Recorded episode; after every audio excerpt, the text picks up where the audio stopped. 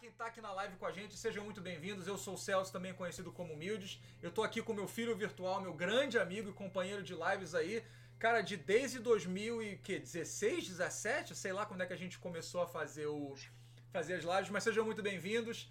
É, esse aqui a, a gente. É, a gente por um tempo chamava aqui de Games and Good Vibes Podcast, mas eu não posso mais chamar eles de Games and Good Vibes Podcast, porque é um outro grupo, do qual inclusive eu admiro muito, norte-americano, eles criaram o é, é, Good Vibes Gaming. Então agora eu vou usar um branding diferente para que a gente possa gravar esses podcasts aqui e ter um, um um branding diferente, né? Dando espaço para eles. Nunca registrei o nome nem nada, eu faço isso aqui por diversão. Então, senhores, sem mais delongas, sejam bem-vindos ao Please Be Excited Gamescast.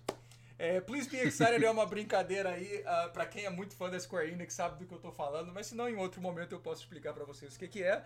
Vamos falar então um pouquinho desse State of Play que aconteceu agora, dia 31 de janeiro de 2024, às 2 horas da tarde daqui da Califórnia, às 7 horas da noite, aí no Brasil.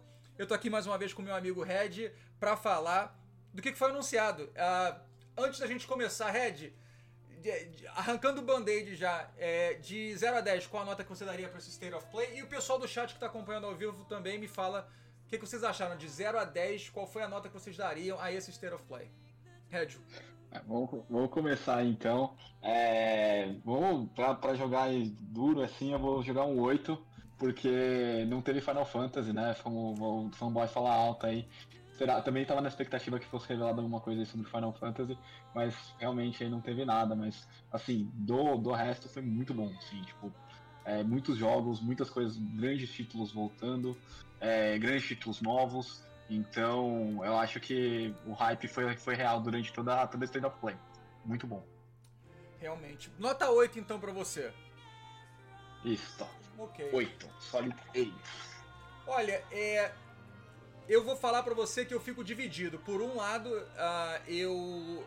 Qualquer, qualquer show que não tem Square Enix vai ter que ter uma dedução matemática de pelo menos alguns números, porque para mim o show não é completo, ainda mais um show da Sony.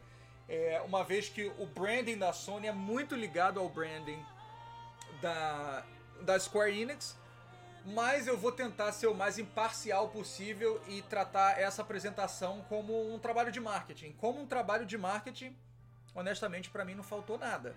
Uh, é claro que nós sempre vamos querer mais jogos, mas eu daria um 9,5. Só para não dar um perfect score, eu daria um 9,5. Não houveram grandes surpresas, a não ser o que a gente vai falar lá na frente, que é o Death Stranding. Uh, eu tenho dúvidas em, em que, se o Silent Hill 2 foi um anúncio novo. Eu tenho uma, uma, uma lembrança de que nós já tivemos um anúncio de Silent Hill Remake. Agora, eu, mas eu achava que era o remake do 2 e não do 1. Então, se a galera do chat souber e puder me corrigir, eu agradeço. Se não, a, a gente dá uma olhada aí depois e vê se eu tava certo ou se eu tava errado.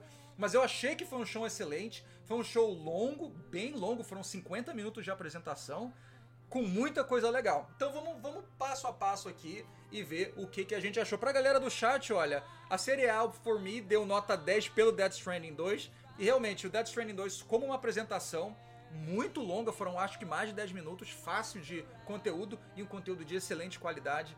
Ah, o, o, o arte visual, a, a, a, o, a vibe do jogo, é, isso sem ter terminado o Death Stranding 1, absolutamente incrível. Realmente eu fiquei eu fiquei chocado com a qualidade do conteúdo. Mas ela deu nota 10, o Silver deu nota 8, o Talso deu 8. Uh, e o Savinho Gatoli que acabou de chegar, seja bem-vindo, Savinho.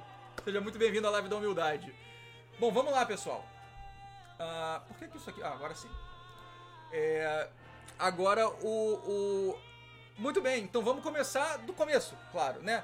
Red, Helldivers 2 foi o primeiro jogo a ser mostrado pelo State of Play. A gente tá. Um, vamos voltar aqui mais ou menos então pro, pro onde começa o jogo, que a gente vai mostrando o, o gameplay junto do que a gente está conversando, né? Helldivers 2 foi o primeiro anúncio. Helldivers 2 que tem uma vibe um pouco de Gears of War, um pouco de Warhammer. Um, o que, que você achou do jogo? Você jogou o primeiro? Você tá excited para jogar esse jogo? Onde é que tá a tua, o teu excitement level para jogar esse jogo em 2024? Em breve, inclusive. Excitement Excitement tá pretty high, é, é um jogo maravilhoso. É, já joguei assim umas três ocasiões. ele é um jogo que, sinceramente, eu não sei se ele vai pegar tão bem quanto, quanto eu gostaria, porque é, o, prime a primeira, o primeiro título, ele é meio que assim, ele é um. A premissa dele, ao meu ver, tá? É um gameplay bem divertido para você jogar com os amigos. É um jogo de co-op que tem friendly fire, e isso por si só já diz muita coisa sobre o público que vai jogar ele. Então é, é muito bom jogar entre amigos e fazer tipo, opa, desculpa, escapou um tiro aqui e pegou em você. né? É, tem muito jeito de dar friendly fire nesse jogo, então é, é, isso atrai dois tipos de público, ao meu ver. Um público que vai jogar sério, que eles vão tentar assim é, ajeitar o, friend, o line of fire, mas eu acho que a esmagadora maioria dos players que jogam isso daqui é o pessoal da zoeira, é o cara do tipo, bora jogar sério aqui uns 5 minutinhos, mas daqui a pouco a gente vai começar a zoar aqui e é sempre da boa risada. Acho que todas as vezes que eu joguei, eu joguei entre amigos, né? Não é um jogo que eu acho que eu pegaria e entraria nele online, assim, com estranhos. É, mas é um jogo, assim, que no meu caso foi bem divertido. Eu gosto muito de jogo co-op, gosto muito de jogo de, de, dessa visão isométrica de cima. E esse é um jogo que eu me diverti bastante. Então eu não sei se o 2 vai ter essa mesma pegada, é, mas eu espero que sim, porque se tiver eu vou estar com certeza aí é, jogando, né? Apesar de ter mudado o tipo da câmera, né? Eu imagino que ainda vai ter Friendly Fire e vai ter também é, essa questão de cooperativo.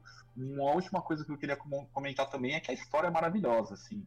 É, para quem tem críticas aí é, é, é, um jogo que tem críticas ao, ao, American Way of Life. Ele faz uma sátira, ele, não, ele em nenhum momento critica abertamente mas é uma zoeira que você tá espalhando a liberdade enquanto você tá usando guns, né? É, do, do, dos tiros. Então é, tem essas críticas também, né? De maneira sátira, que é muito divertido também, por si só já gera muitas risadas. Então, terminando aqui a, a, a, minha fala, é que eu tô bem animado e pretendo jogar com certeza, só que vai ser obrigatoriamente com amigos, senão é um jogo que eu vou jogar single player. Então, juntando um grupo de amigos, com certeza eu vou jogar. Sim, é como a gente gosta de falar na live aqui, fun with friends, né? É fun with friends. Exato. Muito bem. A Red, eh, você estava falando da história desse jogo e a sátira com a guerra e aquela coisa da, da liberdade. Você já viu um filme chamado Starship Troopers?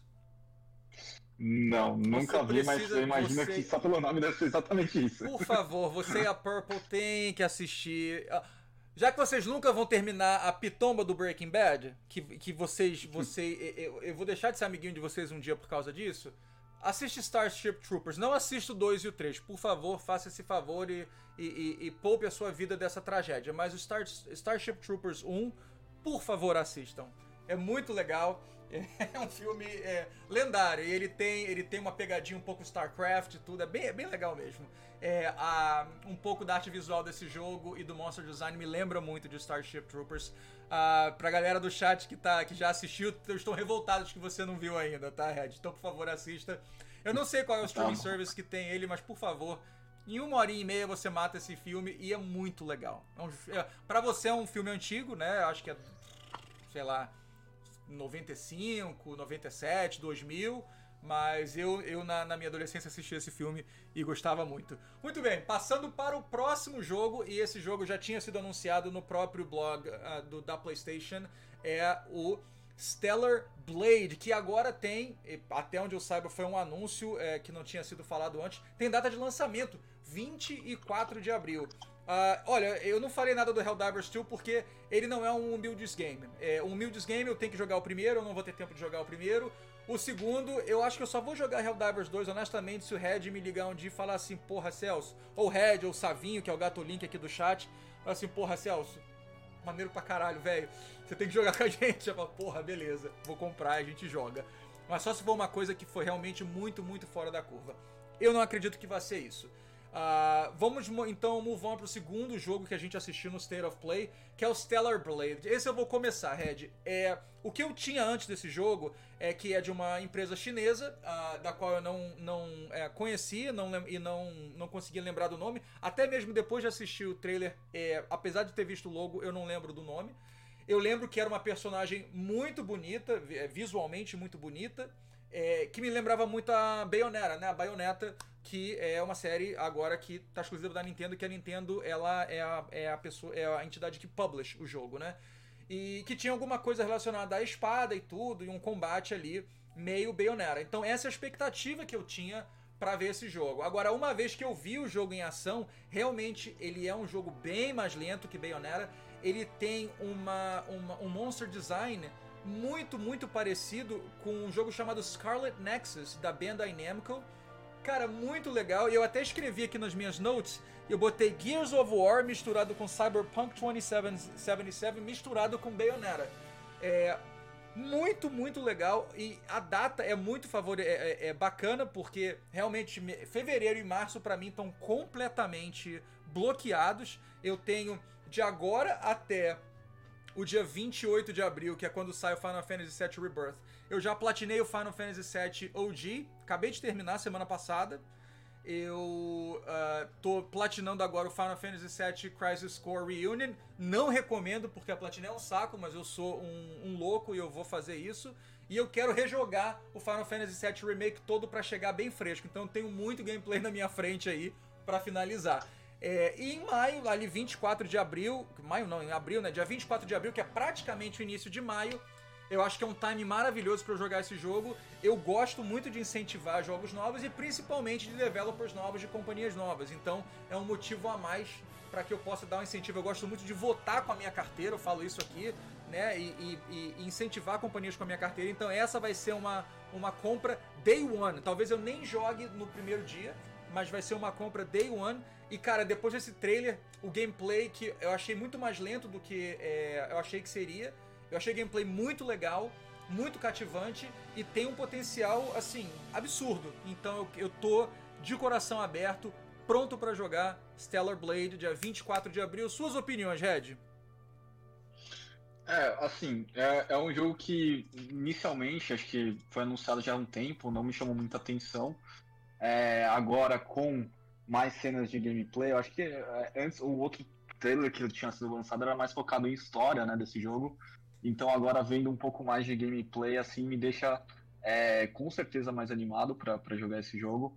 É, ele não, assim, mesmo assim, eu acho que I'm not sold nesse jogo. Tipo, não, não é, é um jogo que eu vou que eu vou que eu vou porque ele me ele me assim como acho que alguém comentou acho que foi o Darth comentou aí na, mais cedo ele dá muito vibes near desse jogo né Sim. e e open world e assim e muitas builds muitas tech trees de, de como você fazer seu personagem é, e Open World, Dark Souls, alguns jogos eles me dão um pouquinho de medo porque eu, eu tenho um péssimo hábito de não terminar eles. Então, okay. provavelmente esse vai ser um jogo que eu vou esperar entrar numa promoção e depois de ver, depois de o pessoal comentar.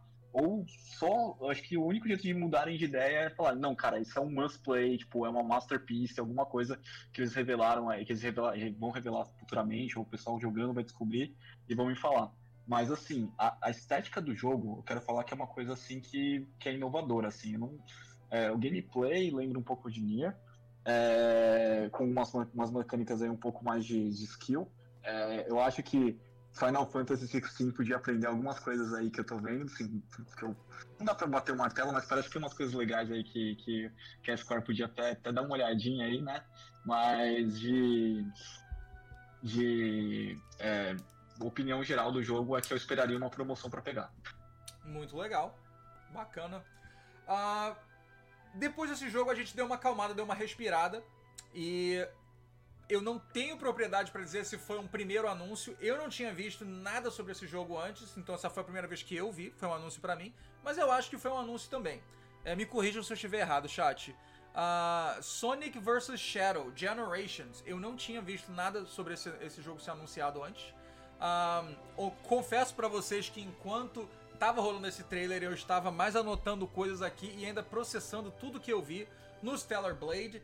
Uh, então não foi um jogo necessariamente que uh, me impressionou, mas eu vou até botar o trailer aqui novamente, Red, enquanto eu recebo as suas primeiras impressões. Uh, uma pequena correção, inclusive eu tô falando 24 de abril o tempo todo para Stellar Blade, mas eu tô vendo aqui que parece que é, é 26 de abril. Uma pequena correção dia 26 de abril, ao invés de 24.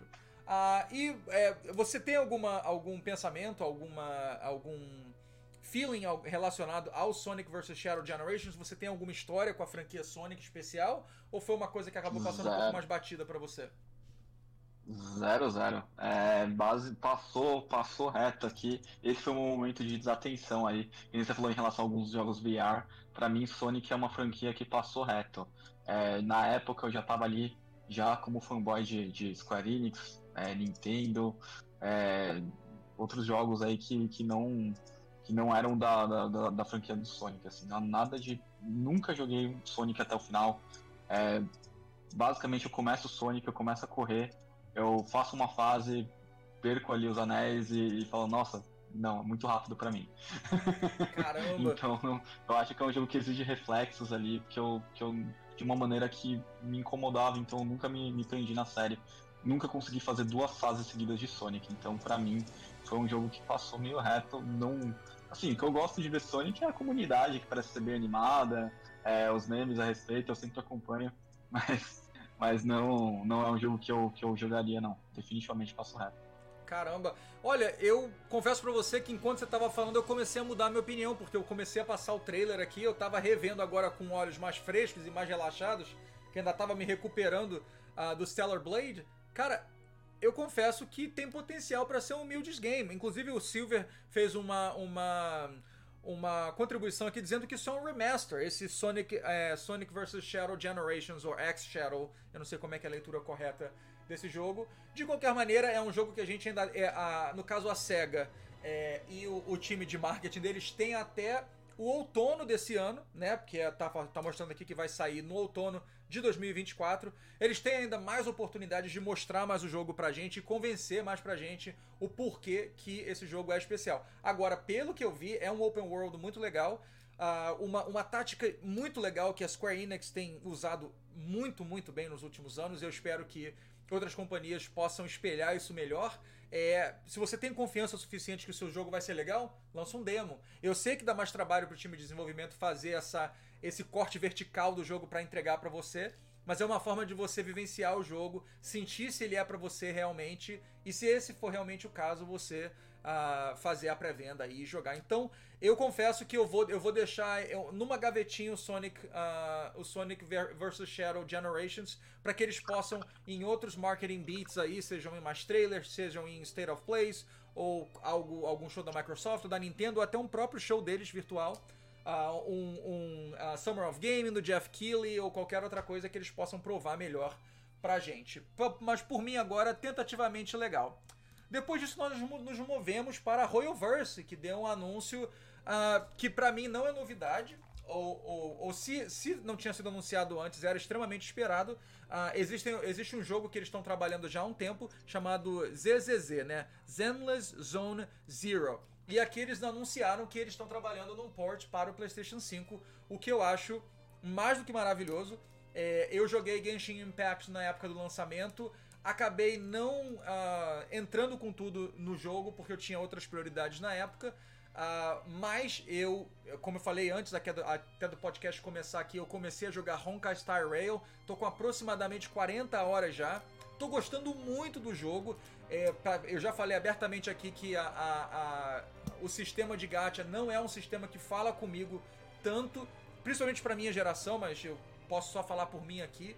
Uh, e apesar do sistema de gacha, eu tô engajando com o jogo demais, tô gostando demais e tô buscando formas de uh, contribuir financeiramente pro jogo que eu acho que valem a pena. Eu quero ter aquela troca onde eu sinto que o meu dinheiro está sendo bem investido. Então provavelmente eu vou comprar uma Season Pass ou alguma coisa do tipo. E eu tô gostando muito do Honkai Star Rail, o suficiente para olhar para Royalverse de uma forma muito especial e, e eu com certeza quando vier o, o lançamento do Xenon Zone Zero, que não foi lançado ainda até onde eu saiba. É, eu vou conferir, uh, prova provavelmente no PC. Eu não, eu não sou um cara de jogar jogos muito longos uh, no meu celular. Eu prefiro o PC ou o console, no caso. Red, você. Qual que é a sua experiência com Royalverse? Eu sei que a gente até gravou um podcast anos atrás falando de Genshin Impact, mas qual a sua experiência com. Uh, além do Genshin Impact, com Honkai Star Rail? E você tá Tá na pilha para jogar Zenless Zone Zero ou não é uma, um head game nesse momento? É, vamos lá. Minha experiência com, com, com, a, com a Royalverse, né, antes que era MiHoYo, né, uhum. é, é bem extensa, só que ela é uma experiência limitada, vamos dizer assim.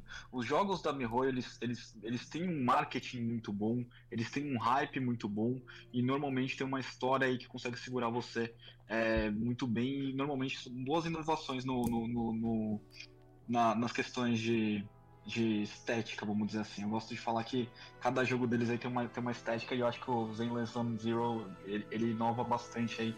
Ele me lembra um outro jogo que eu já vou comentar, mas é, é um jogo que basicamente ele me deixa é, animado para jogar sim. Sim, o, o trailer é, ele já foi anunciado faz um tempo já.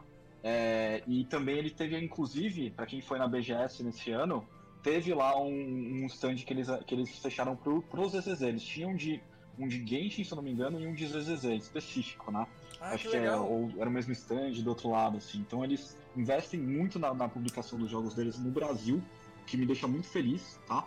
Isso dá muito pontos para mim como uma, uma, uma produtora de jogo. Acho que é uma produtora que realmente investe. Eles investem em localização, os jogos deles têm é, piadas localizadas, vamos dizer assim, tem coisas localizadas, então eu acho que eles, eles olham para o Brasil com carinho que muitos é, developers é, perdem a oportunidade, vamos dizer assim, olhando para vocês, claro. É, mas é, uma outra coisa assim que, que, eu, que eu vejo que, que eles fazem muito bem é, é manter continuidade, com suporte contínuo, né? É, o Genshin Impact acho que foi o que mais deu, que continua dando maior renda, maior impacto para eles lá. Ah, impacto. É, mas eles mas eles, por exemplo, eles continuam tendo suporte que até hoje pro, pro Honkai Third Impact, que acho que veio antes. E aí depois teve o Honkai Star Rail, né? E o Honkai Star Rail, ele, ele não, não estourou tanto, ele é, acho que é um pouco mais nichado do que o Genshin Impact, me corrijam se eu estiver errado. Hum. Mas ele continua com suporte com carinho dos developers aí, indo firme e forte. Então, aí agora falando da minha experiência com, com jogos, é, eu consigo segurar bem assim por, um, por uns seis meses. O problema é que aí ele começa a entrar com diárias, começa a entrar numa rotina. Sim. E eu não. E aí aquela coisa de mobile game não me sustenta por muito tempo. É, eu nunca passei de um ano com nenhum jogo assim, sabe, mobile. É, joguei muito, jogos muito mobiles, tipo, muitos jogos mobiles e, não, e, e, eu não consegui passar nenhum, nenhum deles, acho que mais de um ano.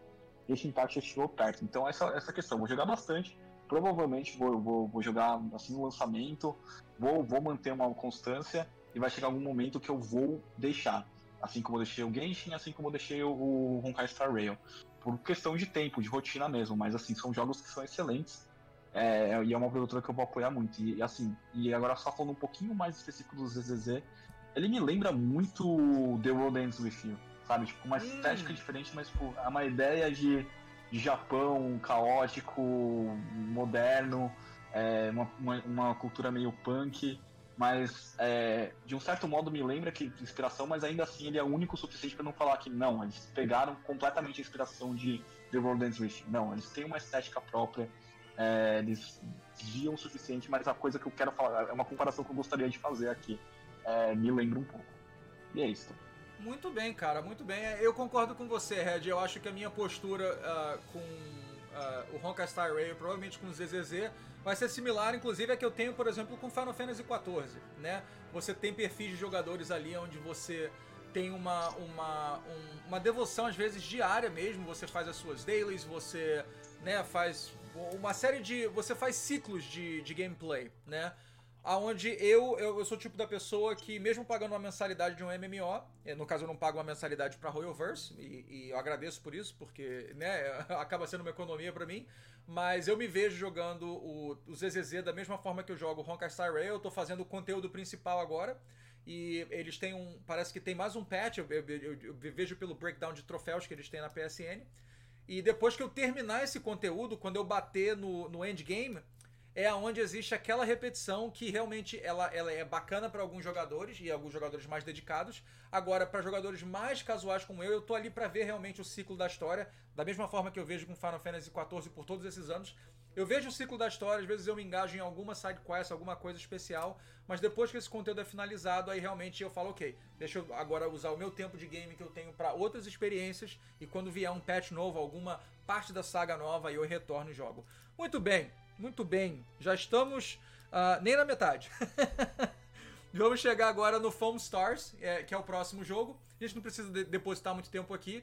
Ele, ele é de alguma forma é, altamente inspirado uh, por um jogo de Switch extremamente famoso que eu esqueci o nome de novo. A gente já falou no chat mais cedo. Me lembra qual é, Red?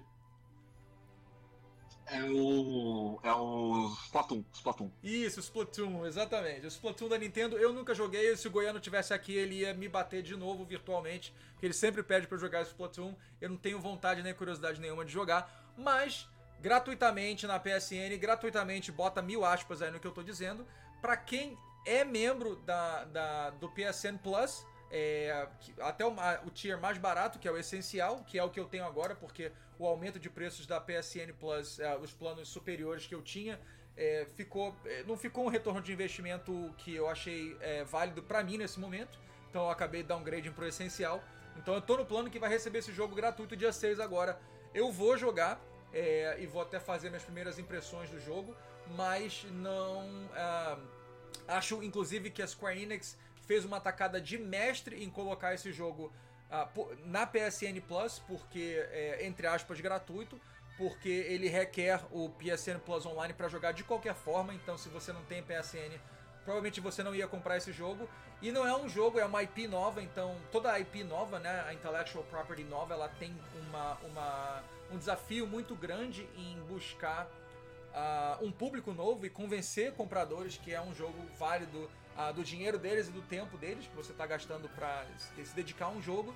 Então eu tô pilhado para jogar quando ele sai no dia 6.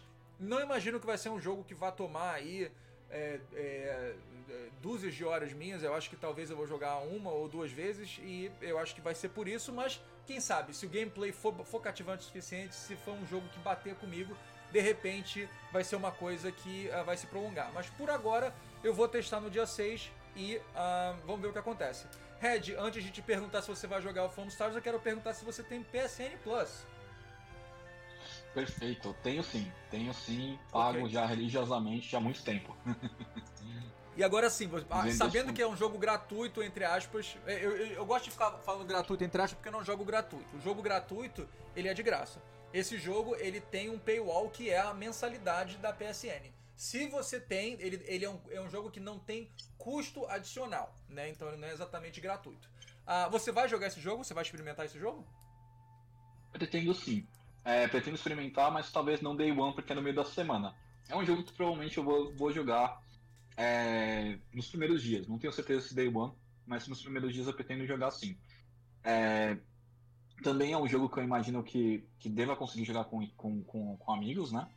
É, não sei se estou errado, porque eu não, não consigo prestar atenção no trailer todo. Mas conseguindo jogar com amigos é um jogo que eu jogaria aí. É, no mesmo estilo de Fall Guys, vamos dizer assim, de que vai ter momentos que talvez eu volte a jogar, não volte, dependendo de quem. É, é o tipo, eu acho que eu imagino que o seu jogo seja divertido Fun with Friends também. Fun with é, Friends. Me yeah. corrija se estou errado. Ele tem, é, ele tem, ele tem, ele tem como você jogar com amigos, né? Imagino. Muito bem, muito bem. Uh, vamos seguir então para o próximo jogo, uh, que é Dave the Diver. E aí, olha, eu acho que ele não tinha sido lançado ainda para PlayStation 5, mas de repente ele até já foi. De qualquer forma, David the Diver aparece aqui como um jogo disponível para PlayStation 5 e com talvez uma expansão do Godzilla, alguma coisa assim. Eu, eu, confesso que eu estava um pouco distraído quando isso aconteceu, mas ganha um joinha meu. David the Diver é um must play, ele foi apareceu em várias listas de melhor jogo do ano ano passado e dos melhores jogos do, de 2023. Então, com certeza, provavelmente eu vou esperar ele entrar no, numa subscription, seja do Game Pass, seja da, da PlayStation, se, se eu for upgrade o meu modelo. Não vai ser um jogo que eu vou jogar imediatamente. Eu acho que a minha agenda até o final de. Até meados de maio tá cheia para todos os jogos que eu vou jogar. Tem muita coisa legal aí que vai uh, ocupar o meu tempo. Mas aí tá, vai, vai, chegar no PlayStation em abril. Acabou de aparecer aqui agora. É, mas é um jogo que eu quero muito jogar em algum momento e que teve reviews incríveis ano passado. Uh, Red, David the Diver, uh, conhecia, tá afim de jogar, tá pilhado ou vai ser um not for me right now? Tô afim de jogar. Essa acho que é muito parecido com você. A minha ideia é que assim, eu, eu quero jogar esse jogo, mas tem coisas na frente, esse é o negócio. É, eu acho que eu tô muito mais hypado pros lançamentos aí de março e provavelmente saindo em abril. Eu ainda vou estar jogando os lançamentos de março, né? Então, é, é um jogo que definitivamente eu vou jogar porque eu já cheguei a ver um pouco de gameplay. E o pouco de gameplay que eu vi é, é um jogo que tem muito carinho, né? E todo jogo indie é, existe uma feature que você vê quando o developer teve carinho. É, ele faz coisas que você fala, nossa, não precisava. Sabe aquele carinho assim, tipo, não precisava, mas, é, mas ele colocou ali. é, eu vi muito disso em pouco tempo de gameplay que eu vi. Não queria ver muito para justamente não, não perder aí é, a vontade de jogar. Mas o pouco que eu vi, eu vi que tem muito carinho dos developers com, com animação, com mecânicas, com é, little things, sabe? Tipo, coisas pequenas que fazem muito, muita diferença. Então é um jogo que eu tô bem animado para jogar, sim, quero jogar, mas tem coisas na frente ainda. Ele não, ele não vai passar na frente de Final Fantasy, não vai passar na frente de outros jogos aí que estão para ser lançados. Justíssimo. A, a gente passa dali depois para V-Rising, que foi o Narate, inclusive, acertou. Eu não sabia que era V-Rising. É, não tenho muito a falar desse jogo. O que eu posso dizer é que não é para mim no momento. É, eu acho que ele tem muitas características bacanas para poder me prender, mas eu ainda tô jogando bastante Diablo 4 uh, ah, é, em temporadas e tudo, então eu tenho o meu. O meu uh, tipo assim, é, eu tenho meu fix de Dungeon Crawlers pelo Diablo 4 e eu não tô no momento onde eu posso é, me, me, colocar em situações onde eu vou jogar outros jogos uh, similares. Mais uma vez, a não ser que entre no subscription model que eu já tenho como Game Pass, é um jogo que eu não vou uh, provavelmente jogar imediatamente, mas em algum momento que ele entrar em promoção ou entrar na PSN Plus, como vai entrar o, o Foam Stars, talvez eu entre nessa também, mas por agora é, eu vou ter que mandar um Not For Me, não por falta de qualidade, porque o jogo parece ser muito, muito bem feito. É realmente por falta de tempo. Aonde você tá no V-Rising, Red?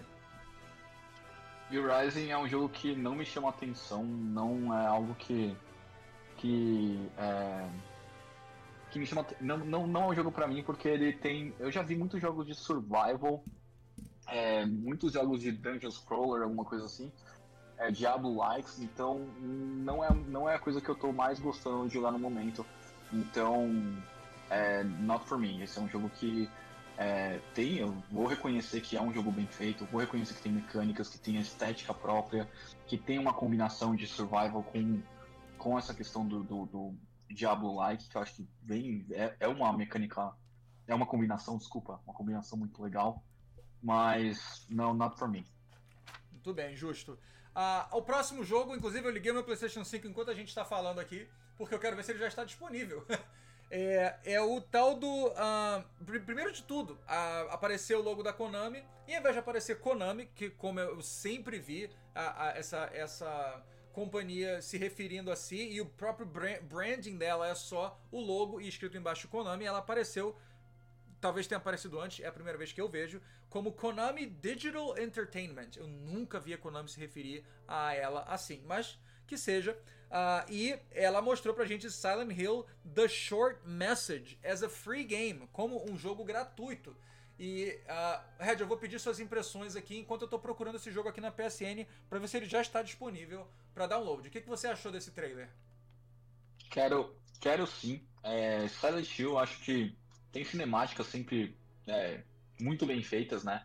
Acho que é, é, a Konami perdeu muito com o Kojima, mas ao mesmo tempo acho que as cinemáticas, mesmo depois da, da, da, da falta de, de influência do Kojima, eu acho que elas mantêm uma excelente qualidade.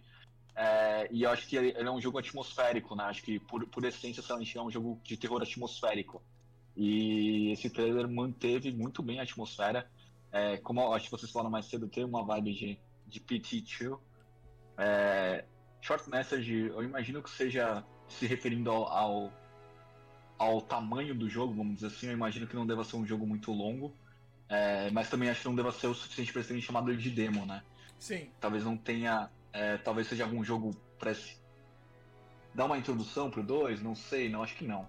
Mas alguma coisa aí que seja poucas horas de jogo. Então pretendo com certeza jogar, sendo gratuito. E eu e por conta da, da, da questão do trailer que é bem.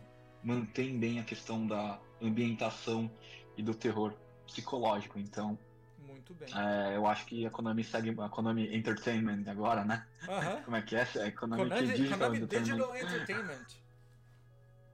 É, eu acho que ela me ela me ela pegou meu interesse, né? Não pegou meu dinheiro ainda. Mas... tá certo. Olha, ela não é só pegou meu interesse, como eu posso confirmar aqui com o meu controle de PlayStation 5 na mão, que o demo já está disponível, 12.15 GB, uh, está baixando já para mim. Então, é, eu tentei baixar duas, duas, vezes e deu erro, porque eu acho que deve estar tá um spam muito grande agora de pessoas indo atrás desse demo. Mas eu já estou baixando e provavelmente quando terminar a live aqui eu vou dar uma conferida, ver como é que ele é. Então, eu estou bem curioso. É claro que um demo relacionado a, a Silent Hill como Shadow Drop, ele tem realmente uh, uma vibe de PT, né? Pra quem não lembra, PT se eu não me engano, chat vocês me confirmam se eu tiver certo ou errado. Acho que foi na E3 de 2015. Uh, foi anunciado esse. Uh, PT era porque Public Test, né? Era o, o, o que a sigla uh, representava, se, se, eu não me engano. E era um trailer de um jogo de terror, que era um, só uma experiência pequena. E, mas se você fizesse as ações de uma forma muito, muito, muito específica, no final aparecia nada menos que Norman Reedus no alto da carreira dele, no, do Walking Dead, todo mundo reconhecia ele. E o trailer de um jogo chamado Silent Hills, no plural, né? Um jogo é, é 100% novo e é feito pelo lendário Hideo Kojima, né? E acabou dando um problema muito grande aí, que a gente não vai entrar em detalhes, que eu não quero alongar esse podcast muito, muito ainda. Mas esse jogo acabou sendo cancelado, infelizmente. Mas é, foi, ficou na história aí da, dos games e o meu PlayStation 4 está aqui até hoje com o PT, porque você nem consegue baixar ele mais hoje em dia, né? A Konami a, tirou da PSN isso aí. Então é uma coisa muito especial. Então, já estou baixando, uh, definitivamente algo que eu estou curioso e vamos ver. Eu espero que seja uma coisa muito, muito bacana. Existe um histórico bacana ah, para trazer expectativas altas em relação a isso. Uh, depois disso a gente foi para Silent Hill 2, que eu não acho que foi um anúncio, eu acho que a gente já viu isso antes. e só disse que está sendo desenvolvido para a PlayStation 5. Então, eu dou um joinha para isso, mas eu não vou expandir mais. Eu não tenho uma história muito grande com a franquia Silent Hill. Uh, eu só joguei no Nintendo Wii há muitos anos atrás Silent Hill Shattered Memories, que é um jogo muito legal, mas não é o, o ápice da, da, da, franquia. E joguei o Silent Hill 1 um pouco no PlayStation 1, mas não cheguei a zerar na época. Uh, então eu dou um joinha. É, tell me more, diga-me mais no futuro. O time aí de marketing da Konami vai ter oportunidade de extensivamente apresentar aí mais motivos pelo qual a gente deveria estar tá muito pilhado para jogar. Inclusive, como eu falei antes, não só Square Enix, todas as companhias deviam pensar mais em fazer demos. Eu adoro demos para que eu possa realmente ver se é um jogo para mim ou não, se é um jogo que eu quero investir não só o meu dinheiro, mas o meu tempo também. Uh, alguma impressão, alguma coisa relacionada a Silent Hill 2, Red? É, em relação a Silent Hill 2, é, também em relação, explicando também um pouco da história, minha, minha relação com Silent Hill, é de que é, eu odeio o rádio, né? Então, jogando Silent Hill, eu acho que aquela estática de rádio dá, aquele, dá, dá um toque especial de terror. Sim. E em relação ao 2, eu acho que eu não cheguei a jogar o original. É, então, eu não tenho muito para saber, para poder opinar em relação a esse remake. É, talvez seja uma porta de entrada para mim aí, para ver é, como é que vai ficar, como é que vai. Como é que. Isso pode pegar meu interesse, mas ainda assim é um jogo que não, não tá nos primeiros da lista. Então, é, é isso, é simplesmente isso. Não tenho muito mais para comentar. Nessa minha, minha história com Silent Hill é que eu, nunca, eu, eu comecei acho que um, um ou três e nunca terminei eles. É basicamente isso. É, reconheço muito da atmosfera do jogo, mas nunca, nunca segui deep para terminar o jogo. Não, não, nunca consegui me terminar. Eu nunca conseguiu pegar meu interesse suficiente para terminar o jogo. Beleza. Uh, depois disso nós seguimos com Judas. Uh, eu confesso para você que esse trailer a princípio não, tão, não foi tão memorável para mim, porque eu sequer lembro dele direito. Uh, eu não sei se você tem é. alguma impressão para falar sobre, tem. mas ele não me impressionou assim. Uh, eu tô até colocando ele agora para ver se eu lembro alguma coisa, mas não foi algo Tenho que me impressionou. E... Não, não, pode falar, pode, desculpa, pode falar. Não, não, ele realmente só não me impressionou. Uh, é, o que, que você achou do Judas? É, eu acho que ele tá aí justamente por aquela primeira fase que é dos criadores de Bioshock. Né? A ideia dele aí é realmente pegar alguns elementos que você olha e fala, hum, isso daqui tinha em Bioshock, hum, isso daqui é, é parece uma estética nova, uma ambientação nova. É, me lembra é, a revolução que foi do Bioshock 2 pro para aquele que era no ar, eu esqueci o nome do título agora, mas era aquele ah, que era nos céus ao invés de ser. Acho que eu, é Bioshock submerso. Infinite, se eu não me engano. Hum, desculpa, baixar o que é? Infinite. Infinite. Deixa eu ver, eu, vai falando aí que eu vou conferir aqui agora. Mas é isso. Mas é isso mesmo, acho que eu acho que eles só não puderam colocar o nome, o nome Bioshock, porque as mecânicas estão ali, a, a, a vibe eerie está ali, apesar de ser uma ambientação diferente. É, a, a, ideia ali de, de, que você tem um suspense no ar é, tá ali. Então é um jogo que, é, para quem é fã de Bioshock, que acompanha, que jogou todos, eu acho que ele, é, ele deve ter pegado aí na, na mão. Agora, eu não sou esse caso. Eu joguei o Bioshock 1, 2, é, finalizei acho que o, os dois e não finalizei o Infinite, não consegui terminar. Porque, sinceramente, acho que chegou a minha hora de não, não de ver que, olha, não era, não tem tanta inovação assim. Certo. Então, eu acho, e a mesma vibe que esse treino me passa. Você vê o FPS, o poderzinho na outra mão, é, é, você usando fraquezas elementais, não é uma coisa que me chama tanta atenção quanto me chamou na época, entendeu? Então não acho que há inovação suficiente nesse trailer para me para pegar meu interesse. Talvez futuramente eles vão fazer alguma outra coisa, mas para mim isso grita BioShock, mas não grita inovação. Muito bem, justo. É, BioShock não é uma franquia da qual eu tive a oportunidade de uh, colocar tempo ainda, então é, eu vou ter que mandar um Glória Pires aqui dizer prefiro não opinar. E falando em prefiro não opinar, é, a gente tem dois jogos aqui consecutivos de VR, é, que eu não tenho opiniões porque eu não tenho um set de VR e eu tenho motion sickness, então normalmente eu não uh, jogo jogos de VR de qualquer forma. Uh, eu topo pular eles, mas Regis, se você tiver algum uh, pensamento, alguma opinião sobre Metro Awakening e Legendary Tales, por favor, fique à vontade, senão a gente pode pular para o próximo jogo já. É, só para comentário é que eu pretendo em algum momento pegar o PSVR 2, é, não sei quando, é, mas ele é, eu já já tive experiências VR suficiente, não com o PSVR 2, eu quero realmente em algum momento testar ele, né? É, ou na casa de um amigo, ou em algum lugar que deixe um free play, ou um, mesmo pago por algum momento, só para verificar que se, com esse headset eu vou, eu vou querer lidar com jogos. É, eu, o, o, o, Silver comentou, acho que quando tava passando os trailers, que tá começando a ter coisa legal no VR. E é isso que tá me chamando a atenção. É, tá crescendo bem o catálogo. O VR sempre era uma coisa para mim que olhar e falar, né, não tem enough games, não vale o investimento para eu para eu começar a me enfiar nesse mundo. Mas agora é, eu já tenho uma lista legal, nesse, não só esses dois. Na verdade, o Legends, esse medieval, ele não me chamou a atenção, mas Metro foi uma série que eu joguei, né? E ah, tem uma ah, ambientação sim. bem legal, e acho que no VR ia ficar muito bom. É um jogo de imersão. Não, é aquele tipo de FPS que você fica imerso. Então, eu acho que eles investem muito em ambientação. Então, Metro Awakening é um dos jogos que, por exemplo, quando eu pegar o VR 2, eu vou querer jogar. Agora, o outro medieval, sinceramente, não me chama muita atenção. É, mas, coisas para o futuro. Eu tô falando aqui, futuro 2025 para frente. Eu não tenho Sim. nenhum interesse em pegar tão cedo ainda. É, eu confesso para você que se eu tivesse um set VR, o medieval, o Legendary Tales, seria um que é, inspirou minha curiosidade. Eu gostaria de saber mais. Mas é, uhum. eu, eu, eu tô contigo que eu acho que em algum momento eu vou ter um VR set da Sony, sim, o PSVR 2. Mas não é agora e é no mínimo em 2025, até porque quando eu penso em investimentos em hardware no ano de 2024 para mim, a, a única coisa que eu penso é o Switch 2, é, caso ele seja lançado esse ano. Eu imagino que ele vai ser anunciado e lançado, mas se ele só for anunciado, fica para outro ano. E talvez, como a gente já conversou em outras ocasiões offline, um uh, Steam Deck, porque realmente é uma peça de hardware assim, muito, muito diferenciada. Muito bem, Uh, vamos aí para reta final então aqui do que a gente está conversando. A gente tem agora os dois socos, os dois socos no dia, 20, dia 22 de março, é meu aniversário chegando mais cedo, cara. Dragon's Dogma 2. é, não foi anunciado esse jogo, a gente já sabe que ele está vindo, a gente já sabia a data. Mais um trailer é, mostrando mais uma vez a capacidade absurda desse jogo de impressionar.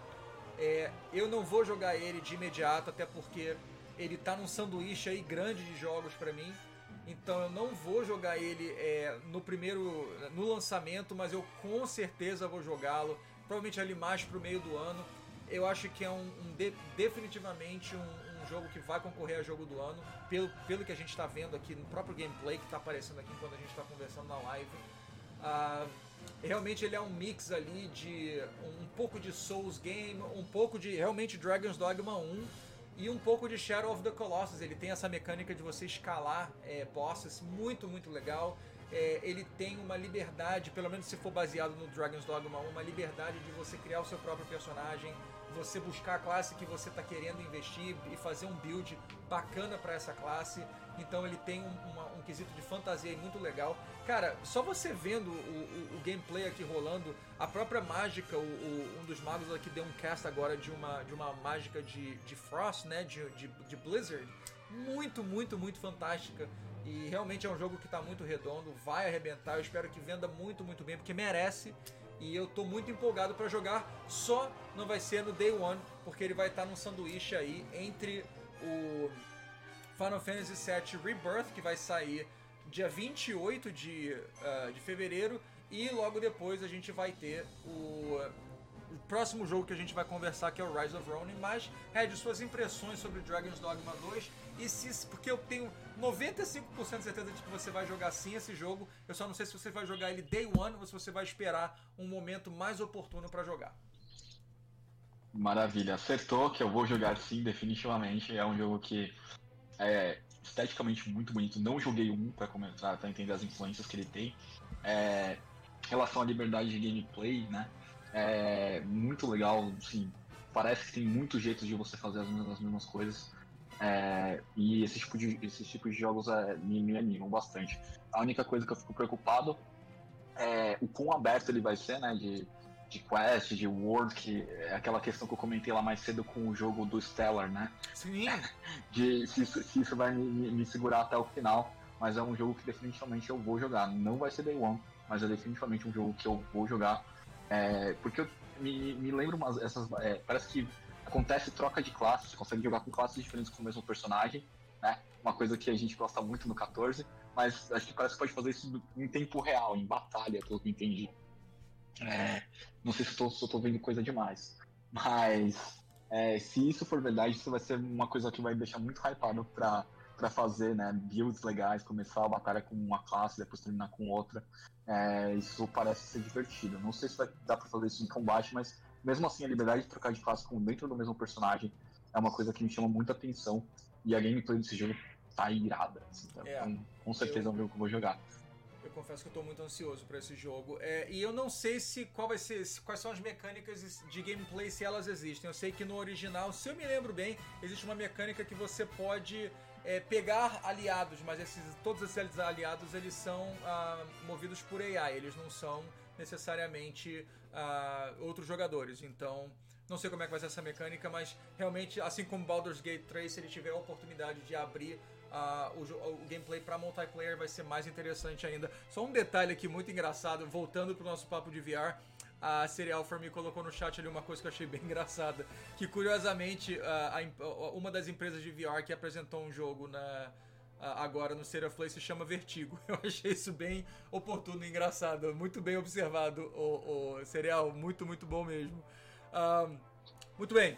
Uh, o próximo jogo que sai no mesmo dia de Dragon's Dogma 2 e para quem para quem observa de fora e fala assim, porra, como é que dois jogos saem no mesmo dia? Isso é um absurdo, tinha que mover Cara, a máquina de marketing que você está estabelecendo há tempos para culminar ali, o dinheiro que você já gastou, toda a coordenação que você fez, não é fácil você mudar um dia. Acredite, quando você vê um jogo sendo ah, movido de data, existe uma máquina de marketing gigantesca que tem que ser relocada, existe muito dinheiro que você perde. Então, para esses jogos aceitarem sair no mesmo dia, é, acredite que ninguém está feliz com isso, é muito menos os jogadores, né?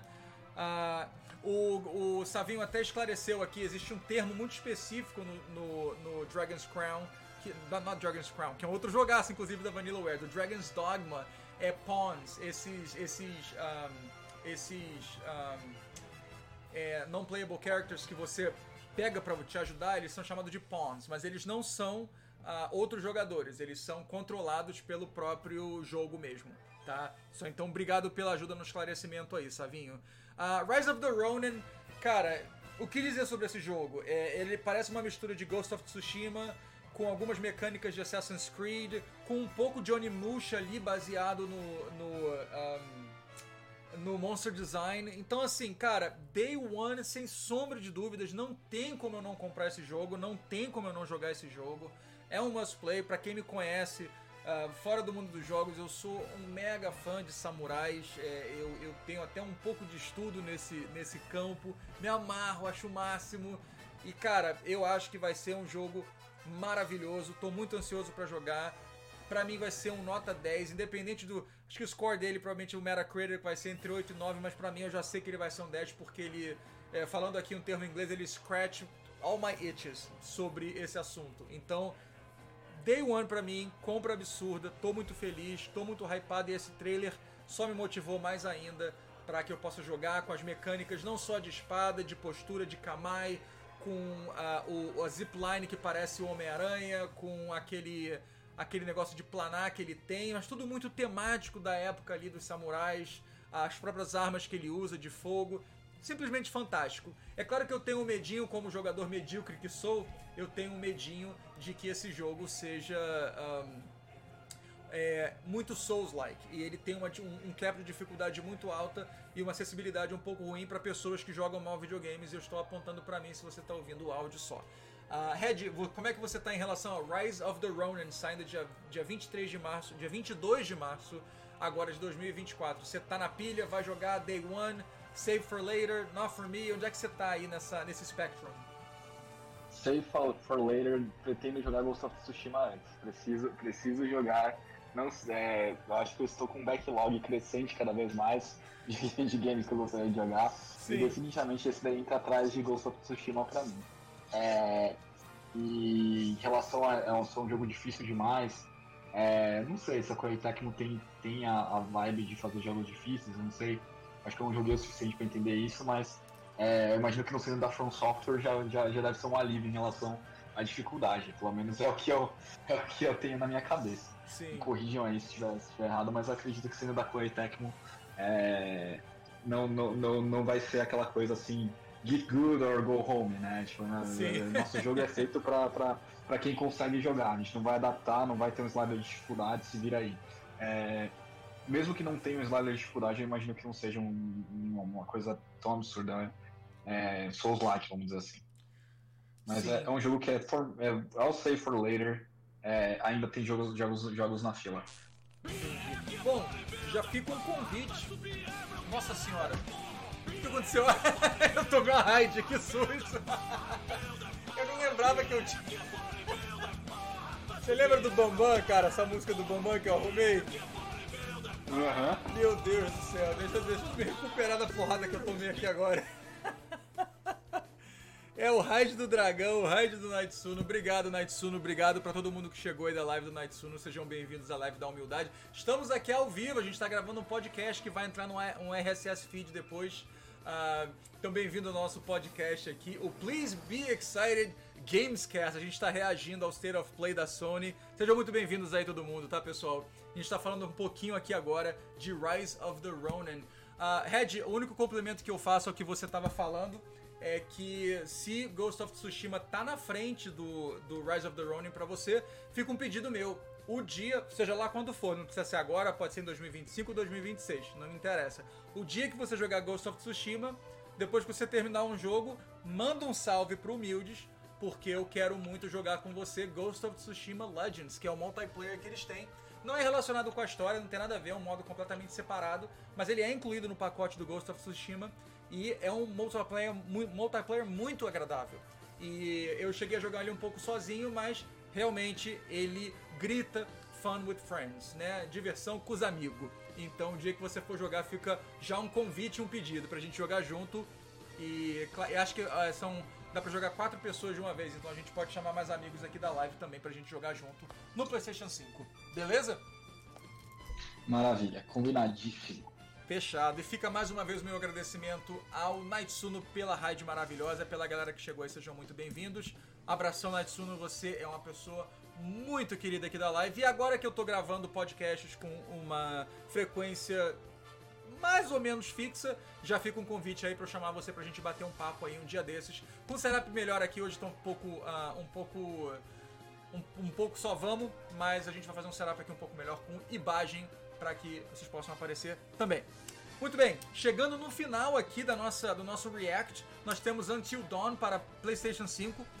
Uh, Until Dawn é um jogo para PlayStation 4 Eu não joguei, eu tenho aqui, eu acho que eu comprei numa promoção dessas da vida, e eu tenho aqui, mas eu nunca joguei. Ah, então, ter ele para PlayStation 5 não é necessariamente uma novidade incrível para mim. Ah, mas parece que eles estão fazendo. É, isso tinha meio que vazado também. Eu estava ouvindo um podcast antes da gente começar aqui. E parece que tinha vazado o fato de que Until Dawn seria remasterizado para PlayStation 5 que teria um live action também paralelo a esse, a esse jogo. Vamos ver se vai acontecer. Não sei se vai acontecer. E, ah, mas então fica um joinha.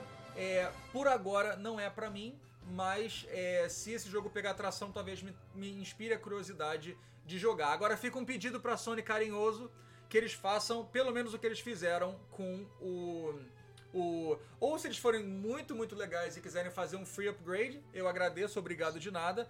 Mas se não quiserem fazer um free upgrade, eu, eu, eu acredito, it's it's a profit deal, é um business. Se eles quiserem cobrar, que eles cobrem, mas não cobre o preço cheio do amiguinho que já comprou o jogo. Vamos botar aquele upgrade de 10 dolinha que vocês fizeram, por exemplo, para o um, para o The Last of Us Parte 2, que saiu recentemente com um upgradezinho de 10 dólares e algumas features a mais. Então espero que seja isso, mas por agora não é um jogo para mim. Uh, Red, você vai jogar esse jogo de imediato? Você vai esperar um pouco ou não é para você? Não pretendo jogar esse jogo. É, e com o detalhe de que eu já joguei esse jogo completo, assim, eu já joguei ele, o original. É, eu acho que foi ele que começou ali, ou se não foi o primeiro, foi um dos primeiros que começou com essa, com essa vibe de, de é, jogos cinemáticos, né? Que você é, toma decisões, tem momentos de gameplay, mas intercalados com, a, com as cinemáticas aí é, e com aquelas questões de captura de movimento, né, de atores também, que ficou, foi, ao meu ver ali, muita gente ficou meio estranho, estranhou na época, mas eu, eu, eu, vi com muitos bons olhos. A gente chegou até a jogar o Man of Medan, acho que uma, uma época, né, Humildes? Não sei o Homem do Medão. O Homem do Medão. É, o Homem do Medão é, que é a mesma vibe, né? E assim, a história do. do a, a, história do, do, do Until Dawn me pegou muito bem. É, eu acredito que as mecânicas que utilizavam o controle, eu acho que uma das coisas mais é, é, icônicas ali é que tem um certo momento do jogo, que eu não vou falar qual, né, pra não dar spoilers pro pessoal que for jogar aí agora, né, a gente vai ter uma porta de entrada nova pro jogo, é que tem uma mecânica que você não pode mexer seu controle, né. O Play 4 já tinha aquela questão dos motion sensors ali, é, e você não podia mexer o seu controle, nem acho que falar no microfone. Isso que eu acho legal. Uau. Acho que eu fui um, um, fã, um fã muito do, do, do, do DS, do 3DS, pelos tipos de mecânicas diferentes, do jeito de o jogador interagir com o videogame, né? O 3DS tinha mecânicas de você fechar o console, assoprar, é, que era explorar. Eu, eu sempre apoio developers que fazem isso, sabe? Tipo, que fazem coisas diferentes que não seja apertar um botão durante o jogo. A Nintendo é especialista nisso, a gente sabe que ela sempre adora inovar. Mas nesse caso, no, no Until Dawn, tem coisas que você tem que fazer que não são só apertar botões. E a história também tem uma lore por trás bem legal. Eu acho que é, é, vem, vai muito de encontro com aquela coisa que é uma sensação de muitas pessoas que veem filme de terror, que é aquela. Ah, o grupo de jovens faz coisa de besteira e morre. Nesse caso, é você que está na pele dos jovens inconsequentes. Então, você pode tomar as decisões certas ou não. E às vezes você não sabe se está tomando certo ou não, que para alguns pode levantar um pouco de injustiça, mas esse jogo é muito legal. Assim, ao meu ver, é um jogo muito legal, mas não é um jogo que eu vou jogar de novo. A não ser que tenha alguma coisa muito nova. Tipo, sei lá. É, no trailer eu não sei se eu perdi alguma coisa que vai ser nova, mas não é um jogo que eu pretendo jogar de novo, mas eu dou os créditos assim, que é um jogo excelente. Justíssimo. Ah, e fica a recomendação da Serial For Me aqui no chat, que ela falou que ama esse jogo e recomenda. É, eu confesso que se for um jogo que eu conseguir matar aí entre 6 e 10 horas, eu acho que eu consigo encaixar ele antes do Final Fantasy VII Rebirth. Depois que o Rebirth chegar, acho que só depois do meio de maio que eu consigo pensar em jogar outra coisa. Tá tudo muito apertado ali. Mas se for uma experiência um pouco mais rápida, eu, eu acho que eu topo. E deixando aqui um abraço muito carinhoso para uma das fundadoras da live aqui, Brunilha Bruleth. Chegou aí na live para dar um salve. Ela já tá chegando indo embora porque ela acorda muito cedo, mas o carinho aqui é eterno. Uh, a live é sua, como sempre, Brunilha, seja muito bem-vinda. E, continuando aqui, acabou, né? A gente não tem mais pra falar de nenhum jogo, fechou. Mentindo. tem ele, né? Tem ele, né, Red? Tem ele, né, o, o, o, o, Serial for Me. O que que foi isso, gente? Eu, eu achando que ia ter alguma coisa de Final Fantasy VII Rebirth. Cara, pra quem tá assistindo uh, uh, uh, aqui no, com vídeo, a gente já começa aqui, vamos começar pelo começo. O trailer come... Eu não vou destrinchar o trailer inteiro, até porque eu não terminei o primeiro Death Stranding, eu não sou qualificado para fazer isso. Mas já começando, a gente fala assim: olha, gente, como o Kojima é muito louco, cara. Ele começa ali com uma mulher com uma máscara de, de hospital, só que ao invés de ser uma máscara normal, é tipo no formato de mamão. Puta, que engraçado, parece uma coisa meio fantasia. Cara, daqui a pouco a porra da mão começa a mexer. Você fala assim: ah, gente, eu esqueci, era o Kojima. E realmente é um trailer assim, que assim como o primeiro Death Stranding, é, é, um trailer, cara, que inspira a curiosidade. Ele traz mais perguntas do que respostas. Ele deixa um, um, um, assim um turbilhão de pensamentos na tua cabeça. É um trailer que muitas pessoas, muito, muito mais qualificadas do que eu, vão fazer vários vídeos destrinchando cada detalhe. Cara, é um. O Kojima ele é um, ele é um marco na indústria, né? Ele é uma, ele é uma, ele é um ponto fora da curva. E o trailer em si, absolutamente incrível. É, um, um highlight para mim incrível foi no final ali com o Troy Baker, uh, usando não só a voz do Troy Baker, que ele é um cara multitalentoso, ele tá em milhões de jogos, inclusive The Last of Us, com uma voz completamente diferente no Joel. Ele é um cara extremamente talentoso, mas aqui ele tá usando a voz dele e o likely, likeliness dele também, né? O rosto dele ali, você vê a boca dele se mexendo, o motion capture é, e o lip sync absurdamente top tier. É, e assim, cara, eu, eu, mais uma vez, eu não vou nem tentar interpretar tudo que a gente está vendo aqui ao vivo, mas é um trailer é, muito diferenciado, muito legal. E, cara, é, me inspirou a baixar Death Stranding e finalmente terminar. Eu sei que é um jogo muito longo, mas é um jogo que eu vou jogando assim. É, eu vou a, a prestações até chegar ao fim e provavelmente platinar também, porque eu sou um, um perseguidor de platinas. Cara, meu Deus do céu! Meu Deus do céu, é, é, é impossível eu falar coisas. É, é, impossível eu, eu, eu, eu, colocar em palavras tudo o que eu tô sentindo. Eu vou, assistir esse, eu vou assistir esse trailer várias vezes fora de live, vou ficar pausando, vendo detalhe por detalhe. Mas me parece, em termos de gameplay, um, um, uma melhora assim incrível do primeiro Death Stranding, que era um pouco trancado. Mas é, tem muito, muitas perguntas legais aqui, inclusive por que, que a cor dele está assim nessa parte do trailer. É, eles estão acinzentados.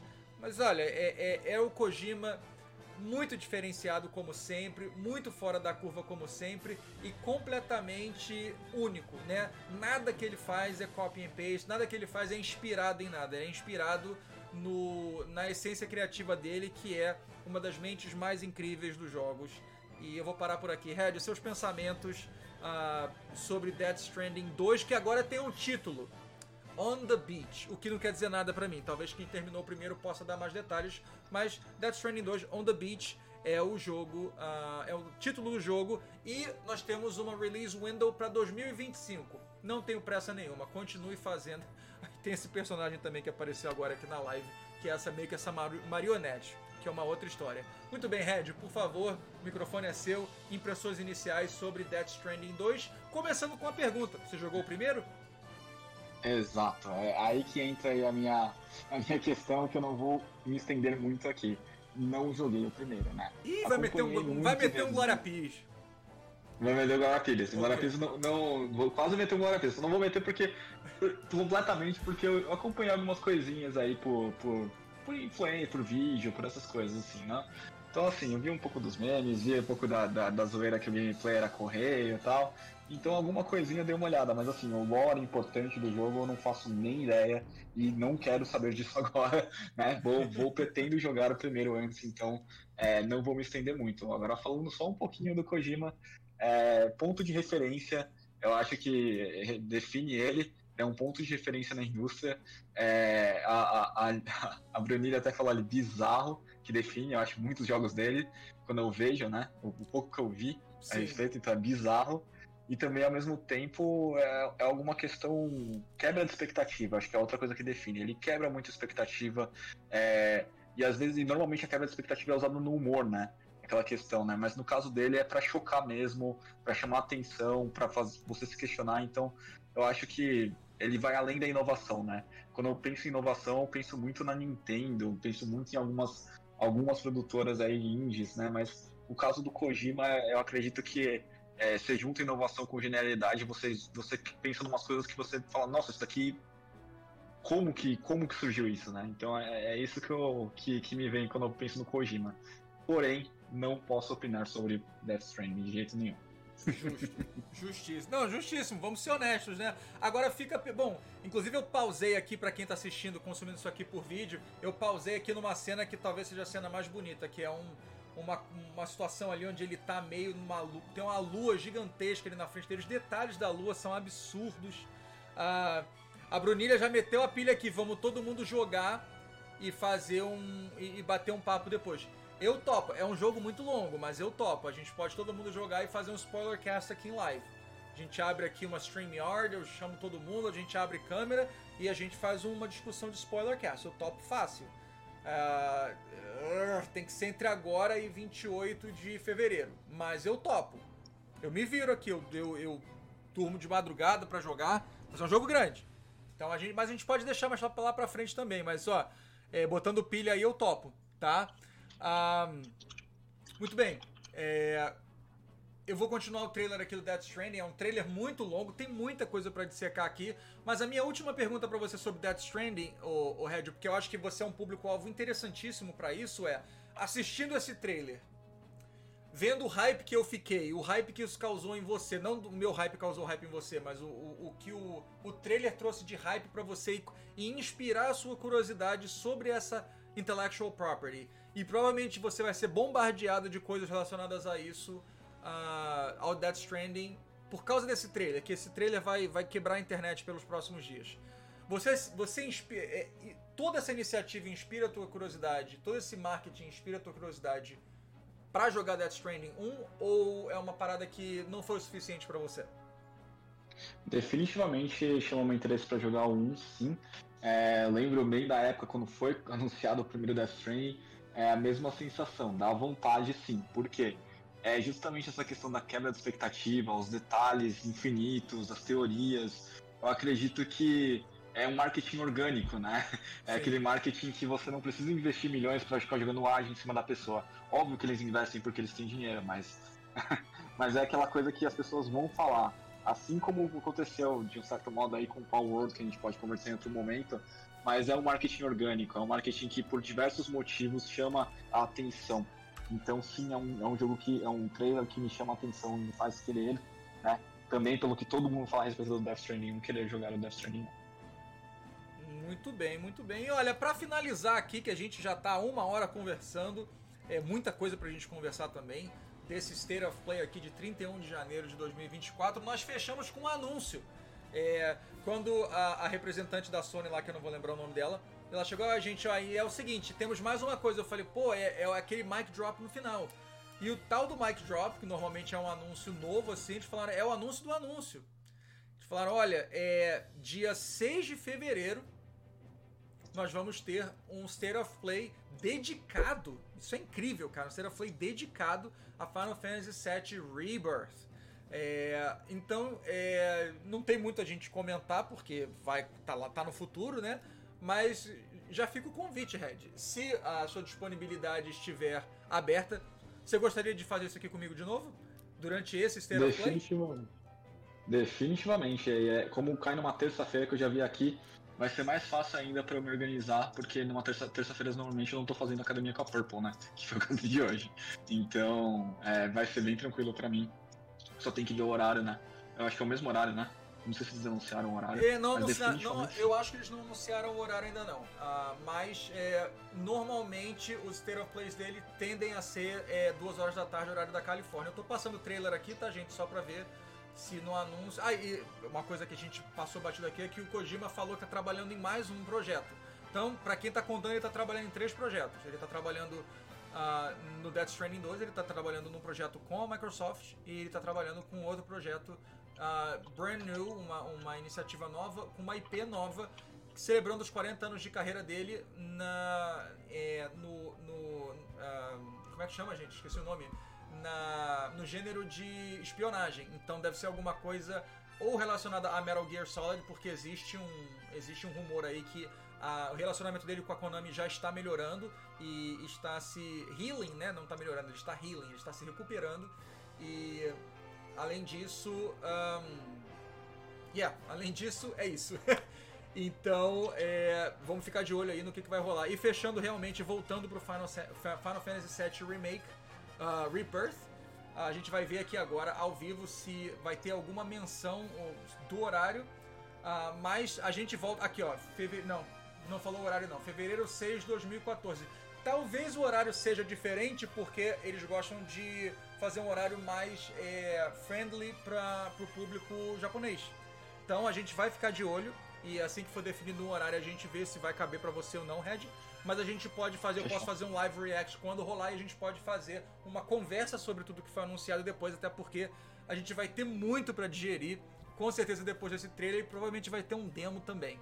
Mas eu tô muito ansioso ah, para fazer isso. Senhores e senhoras, é, é isso, Red. É isso, a gente cobriu aqui o State of Play. Mais uma vez, a gente teve um, live react, mas a gente fez essa gravação aqui quase que separada, mas numa live toda montada de uma vez. A gente está aqui conversando já há mais de duas horas. Mas é, eu vou tentar é, é, é reposicionar a segunda parte desse conteúdo como um podcast. O nome do podcast é Please Be Excited. Um, Please Be Excited Gamescast. O Please Be Excited é uma brincadeira, tá? Que quando um dos representantes, muito famosos inclusive da Square Enix, ele foi anunciar que uh, ia ter um porte de Final Fantasy VII para PC, todo mundo achava que ele ia estar tá anunciando um remake. Isso foi antes do anúncio do remake. E, e todo mundo ficou, primeiro, muito ansioso. E daqui a pouco você vê todo mundo assim, é, em ruínas, é, vendo que era só realmente um mini anúncio. E ele falou é, no final, é, né, tentando uh, traduzir na, em, em, japonês na, na cabeça dele para o público é, eu acho que ele estava tentando falar alguma coisa do tipo Please look forward to it, que é, né, por favor, é, espere mais notícias. Uh, ele falou Please be excited, que é uma coisa que não faz tanto sentido e acabou virando um meme. Então não é um desrespeito nem nada, é só uma brincadeira chamar o podcast de Please be excited, até porque eu sou super fã da Square Enix. Então fica aí uh, o nome Please be excited uh, Gamescast. Muito bem, pessoal. Uh, com isso a gente vai fechar o podcast. Eu não vou fechar a live ainda, mas eu só quero me despedir de quem está pegando isso por áudio pela primeira vez. Mais uma vez, meu nome é Celso, uh, humildes. Eu adoro falar de videogames. Eu vou tentar fazer isso com uma frequência um pouquinho maior agora. E uh, espero que vocês tenham gostado do conteúdo. É, com certeza tem muita coisa pra gente melhorar aqui, inclusive problemas técnicos que eu tive aqui com a live. Mas eu agradeço vocês, fiquem com Deus. A Red, sua despedida pro pessoal que está ouvindo o podcast pela primeira vez. Maravilha. É, queria agradecer a, a, paciência aí de todos aí, é, a, a, presença, né, o, a questão da, da, de vocês estarem conosco aqui até o final. É, e gostaria de falar, please be excited também aí pelos próximos. e muito obrigado pelo convite, foi um prazer estar aqui com você. Sempre muito bom conversar sobre jogos, é, geek out, falar tanto coisas mais imparciais, como ao mesmo tempo ficar no hype para muitas coisas. Eu acho que essa é a essência de um gamer adulto, né? De, de ver as coisas de um ponto de vista diferente, né? Tanto do, do, do modo criança ativado, quanto às vezes do, do, do ponto de vista é, técnico e adulto das coisas. E tô bem animado aí pro próximo State of Play. E é isso aí, gente. Muito obrigado aí por comparecerem, por ouvirem a gente. Maravilha. Pra galera do podcast, fiquem com Deus. Até a próxima, então. A gente se fala. O antigo Games and Good Vibes podcast, que agora é Please Be Excited Gamescast, deixa vocês por aqui e até a próxima. Um grande abraço e tchau, tchau.